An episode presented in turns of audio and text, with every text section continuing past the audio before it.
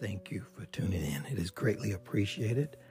Today I'm going to be sharing with you what kind of relationship do you have with God? Let me define the term relationship. The way in which two or more concepts, objects, or people are connected, or the state of being connected. When you ask a person what kind of relationship they have with God, many of them will get offended and very upset, even when you are totally asking them the question based entirely on God's Word. No emotional, personal, worldly, or demonic feelings that are adversarial to God's Word. God's Word even commands us to examine ourselves to make sure we are part of the faith. 2 Corinthians chapter 13 verse 5. The Lord even mentioned tares among the wheat and goat among the sheep, which means there are a lot of phonies, pretenders, false prophets, and teachers in the church.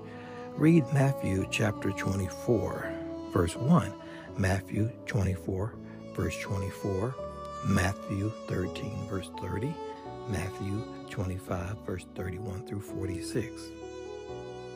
In the book of Revelation, chapter 2 and 3, Jesus even warned the churches to repent of sinful error, defiance, rebellion against him.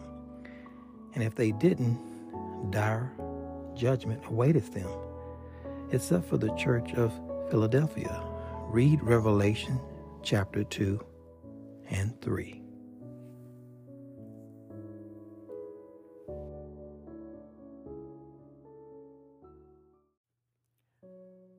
What kind of relationship do you have unto the Lord? Number one, is your relationship with God uh, double minded? James chapter 1, verse 8.